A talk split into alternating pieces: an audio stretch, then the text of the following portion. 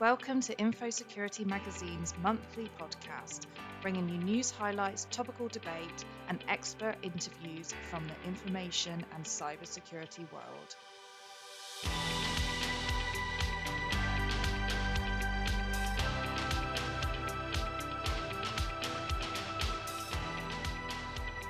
Hi, everyone, and welcome to this February edition of the InfoSecurity Magazine podcast. And this week, we'll be taking stock of the cybersecurity landscape 12 months since the outbreak of the Ukraine Russia war.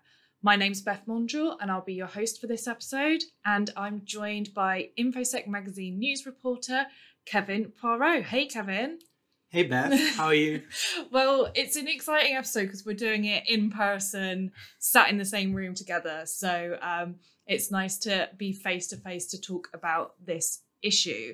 It was really hard to actually pinpoint what we wanted to talk about in this episode of the podcast because there's been so many reports and analysis released um, that's been diving into how the cybersecurity threat landscape has changed over the past 12 months and for our listeners, you'll see a lot of content out there looking back at the last 12 months. And we'll even be doing some stuff on the InfoSecurity Magazine website as well. But we've picked out three things to focus on this episode. So, first, we'll be discussing some of the points in the recently released report from Google Threat Analysis Group. The report was called Fog of War How the Ukraine Conflict Transformed the Cyber Threat Landscape. Kevin uh, dived into this one last week and wrote a great article, kind of picking out some of the key points from it. So we'll be discussing that. Second, Kevin will be diving into some of his research on wiper attacks. Uh, he's been writing a feature for the magazine on that and how wiper attacks have kind of exploded over the last 12 months. And finally, we'll be heading to our interview. This episode, it's with Alex Leslie, who is the lead analyst at Recorded Future. And he'll be talking about findings from their report called Dark Covenant 2.0. And this explores Russian cybercriminal activity and how the lines between financially motivated threat actors and those who have actual allegiances with the Russian state have become more blurred than ever before, and that'll be something we'll be touching on throughout this episode, really. But first, a quick message from us here at InfoSecurity Magazine. InfoSecurity Magazine brings you the latest knowledge and insights into the information security industry. As well as listening to our podcast, you can join our award winning editorial team during regular webinars online summits, and live events, as well as access to all the latest cybersecurity news and analysis via our website, infosecurity magazine.com. So head to the website to sign up for all the sessions, receive regular news, and to earn CPE credits. Access all the information you need to know in one place at infosecuritymagazine.com. Now, on with the chat. Obviously, we've seen quite a lot of trends. Critical national infrastructure is now in the target sites of a lot of these threat actors. Um, we're seeing that nation state actors are more active than ever. And we're seeing a lot of different types of attacks. So, Kevin, let's start off with the Fog of War report that I mentioned in the introduction there. Yeah, it, w- it was quite an interesting uh, report. Obviously, it was, uh, I think they used the fact that it's one year on after the start of the war in Ukraine. And they did a deep threat analysis of uh, what happened throughout this whole year and the beginning of 2023 we've seen that there's a big increase in cyber activity against Ukraine, but also against NATO countries. The report says that the, the cyber attacks targeting Ukraine rose 250% compared to 2020 and those targeting NATO countries 300%. So these numbers are staggering, obviously. Yeah. So that's compared to 2020 numbers and uh, what 250, 300%. And we've certainly covering cybersecurity over the last 12 months, certainly seen a lot more activity directly relating to what we're talking about today. Yeah. And one other thing that really struck me with this report is that there are covering the cyber operations uh, during the war in Ukraine, but they're actually dating the whole Russian strategy in, in the cyberspace.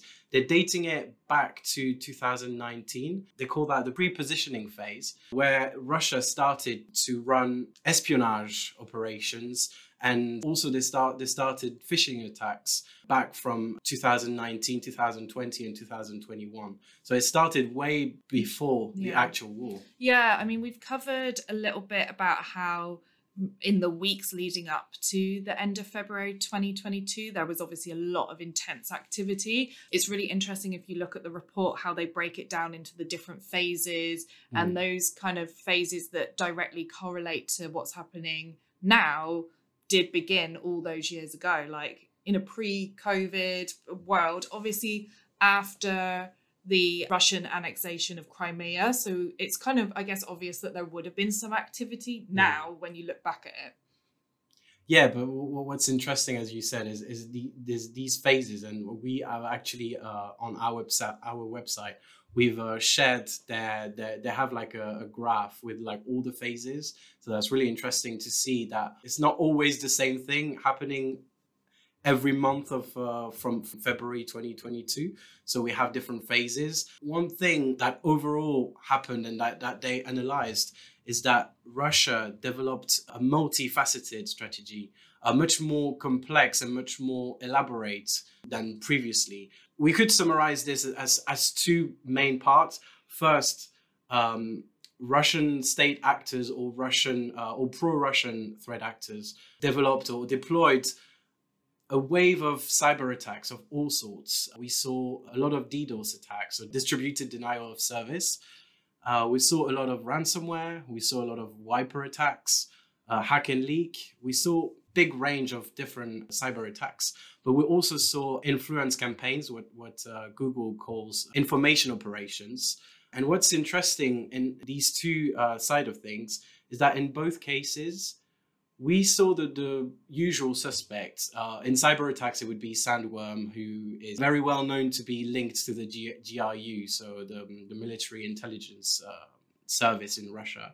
And on the influence campaign side of things, the IRA, the Internet Research Agency based in St. Petersburg, who's also um, very well, it's, very well known to be linked to uh, the Wagner Group.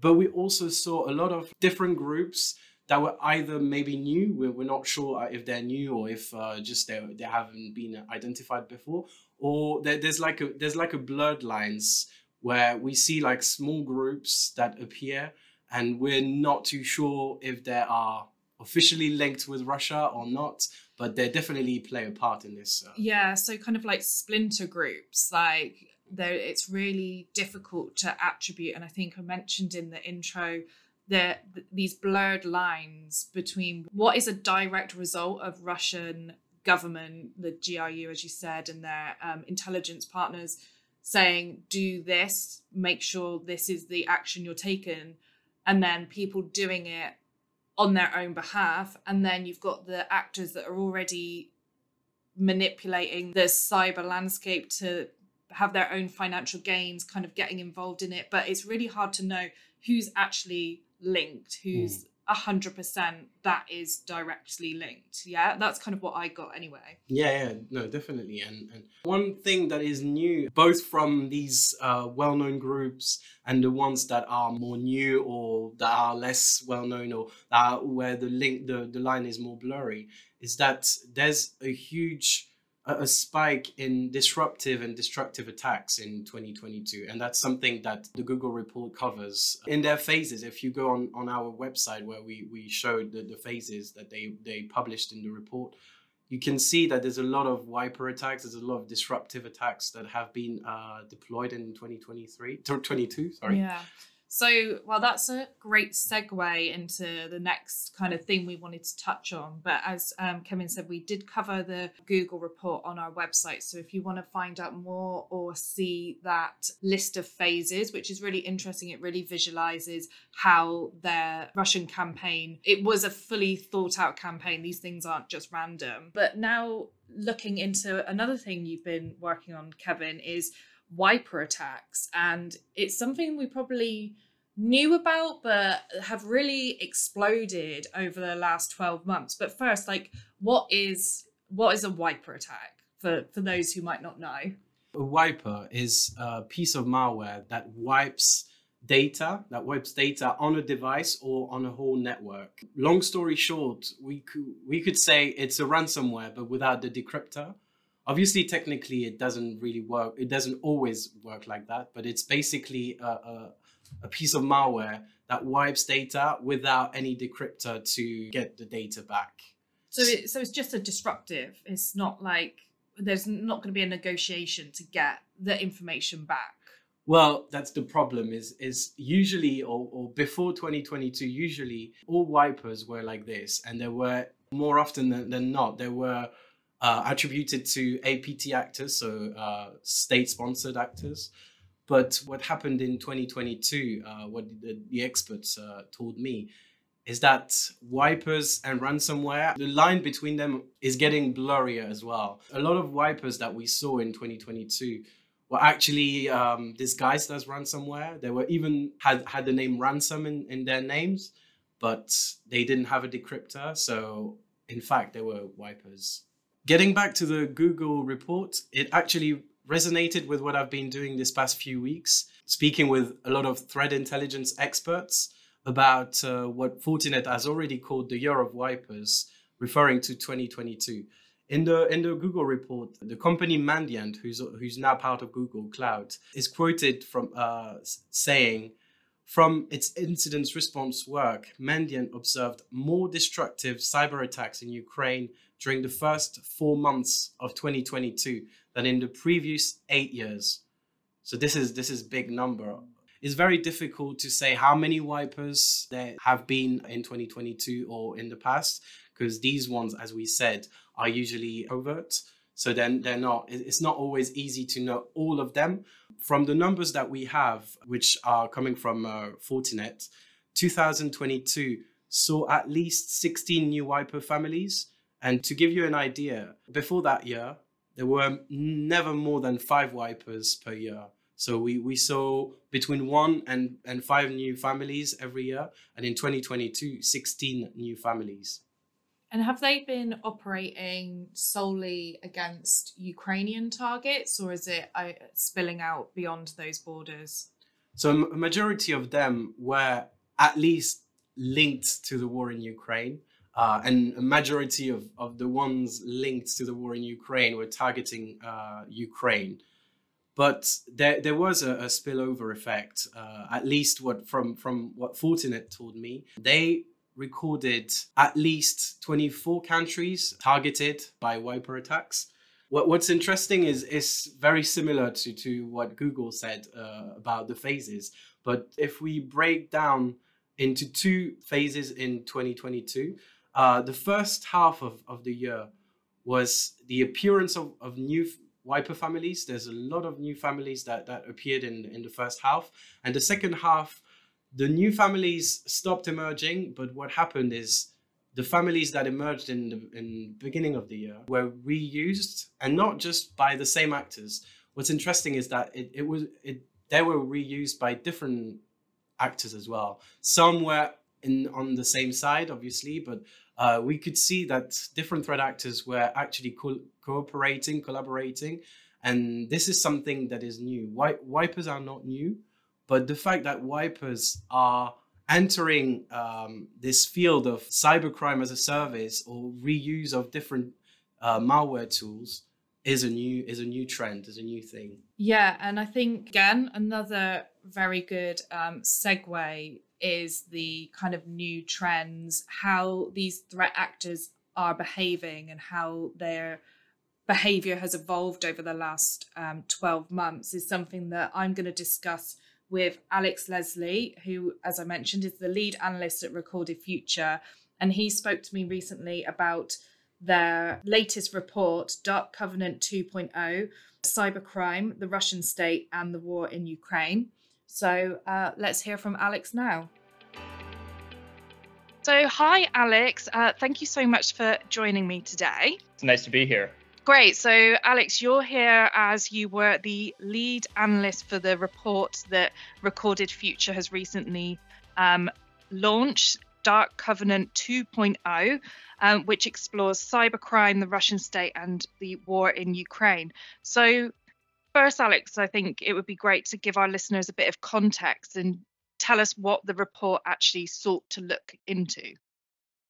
Absolutely. This report was a follow up to uh, the first Dark Covenant report, which came out in September 2021, um, examining the relationship between the Russian state and cyber criminals and um, more broadly organized crime.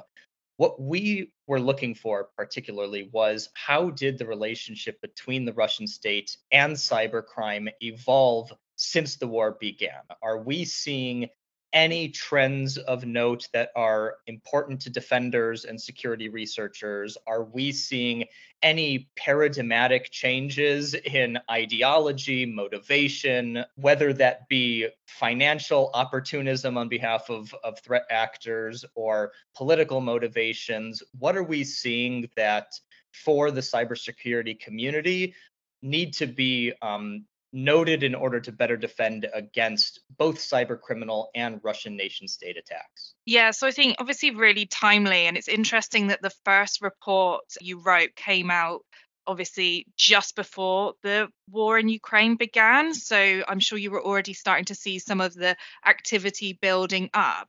So you speak there about like the relationship Russian cyber criminals have with the Russian state.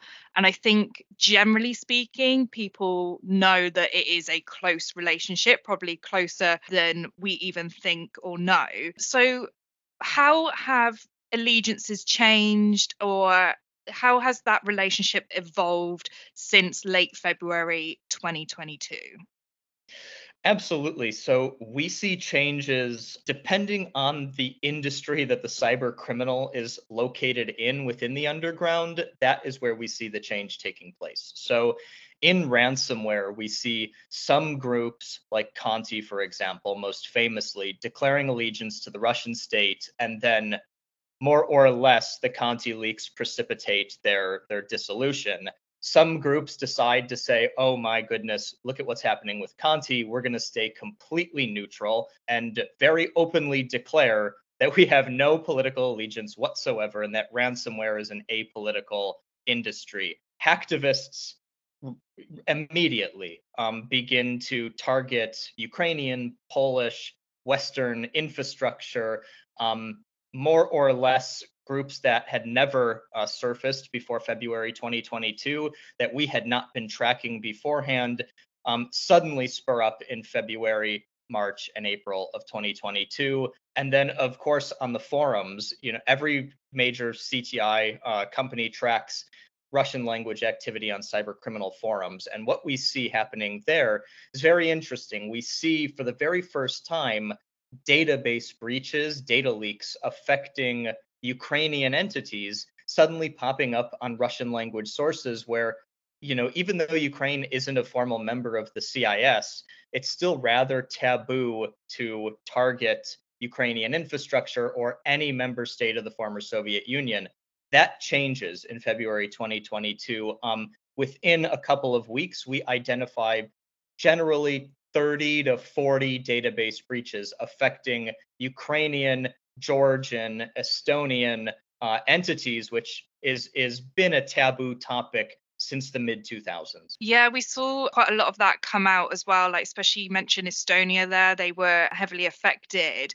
And you say that that's uh, you say also that new groups had started to evolve and um, kind of come out of nowhere almost what are those new groups doing now 12 months down the line? Are they kind of settled in and they're now active cyber criminal organizations or was it just they popped up mm. kind of did what they needed to do and now the war's rumbling on that they've gone a bit quiet? Yeah.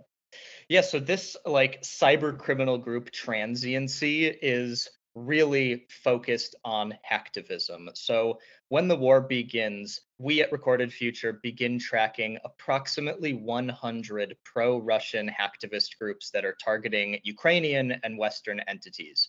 Like 100 is a lot. As of right now, we're only really tracking three to five. So, what happens is in the first 100 days of the war in Ukraine, we estimate that the overwhelming majority of attacks claimed by pro Russian groups happen in March of 2022. The overwhelming majority of groups then begin to dissolve. And what they do is then they're absorbed by much bigger cyber criminal and hacktivist groups. So the really predominant one that everyone knows right now is Killnet. Killnet forms in February 2022, generally is competing for attention with XakNet and Cyber Army of Russia and some other groups, then ends up becoming what we consider to be the hegemonic pro Russian hacktivist group, absorbing all of its competitors. Um, we see this happen a lot. When the war happens, groups declare allegiance immediately. Threat actors on the forums declare allegiance immediately. Some ransomware groups declare allegiance. And really, within a month or two, most of these groups end up either distancing themselves from those declarations or dissolving entirely.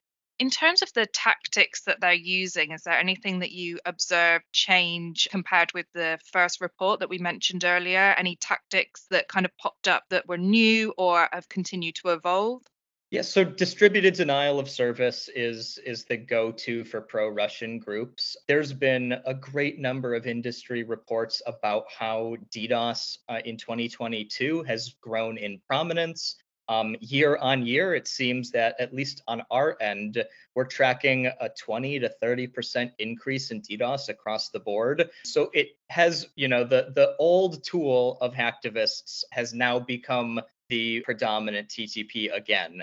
When we talk more or less about that hybrid warfare uh, that we see with cyber criminals in the Russian state, so in the report, we make uh, some attributions to uh, Conti initial access brokers being involved with the Russian state or certain ransomware groups colluding with the Russian state. This change doesn't seem to be in TTPs, but rather in victimology. So we're seeing some ransomware groups, some data leak brokers moving away from targeting uh, private enterprises located in NATO member states and targeting critical infrastructure instead. So we're seeing increases in um, attacks on hospitals, uh, federal, local, state governments um, across the board, um, traditional infrastructure, water treatment plants, things like that, telecommunications providers. So on the hacktivist side, DDoS is absolutely uh, the go-to tactic. We don't really see any changes in tactics anywhere else, but we have seen a shifting victimology to industries that are critical to the operations of the state. And when you talk about those, are you talking about within Ukraine or are you talking about globally because obviously globally. Yeah because we know when the um, war first broke out and there were the attacks the cyber attacks that led up to the invasion as well mm-hmm. there were a lot of notices from government organizations saying right you need to prepare your cybersecurity posture for an increased amount of attacks. Were those kind of messages well thought out? Were they necessary from what you found Yes. So what we've seen, um, generally speaking, with regards to attack on critical infrastructure and government, the attacks are largely limited to Ukraine immediately before and immediately after the war. As the war goes on, as groups continue to evolve, as motives continue to evolve, and as you can't really target the same entities in Ukraine over and over again if you want to achieve your political objectives. So, what we are seeing are groups slowly shifting focus to hospitals, schools, universities, government entities located in the United States, in Germany, um, in Japan. Generally, these attacks correlate with geopolitical issues. So we see um, a, a massive increase in both actual cyber attacks like ransomware attacks, data leak attacks, and DDoS attacks on Germany when they announced that the Leopard 2 um, tanks were going to be brought to Ukraine. And we see, you know, when when Russia and Japan had issues over uh, territory in Japan's exclusive economic zone, and China and Chinese and Russian military drills, we see attacks on Japan, right? So generally speaking, we see correlations between what's happening in the news and the cyber attacks, but they have shifted away from Ukraine and are now targeting what they consider to be anti-Russian or adversarial nations, these being the US, France, the UK, Germany, um, Japan, and others. I think that's definitely obviously a trend we're seeing. So, just in the final few minutes of our conversation, and I would encourage anyone listening to simply Google Dark Covenant 2, and the report should come up at the top of your search. Have a read of it because it is really interesting. It goes into so much more detail about links with the dark web, cybercrime, and foreign policy impacts, kind of what we've touched on there, like the Leopard 2 stuff, like how that impacts um, what's going on. But for anyone reading the report or kind of considering what you've just talked about and the different um, evolutions of cybercrime we've seen from Russia over the past 12 months, what do you think the key takeaway should be and what action should organizations be taking?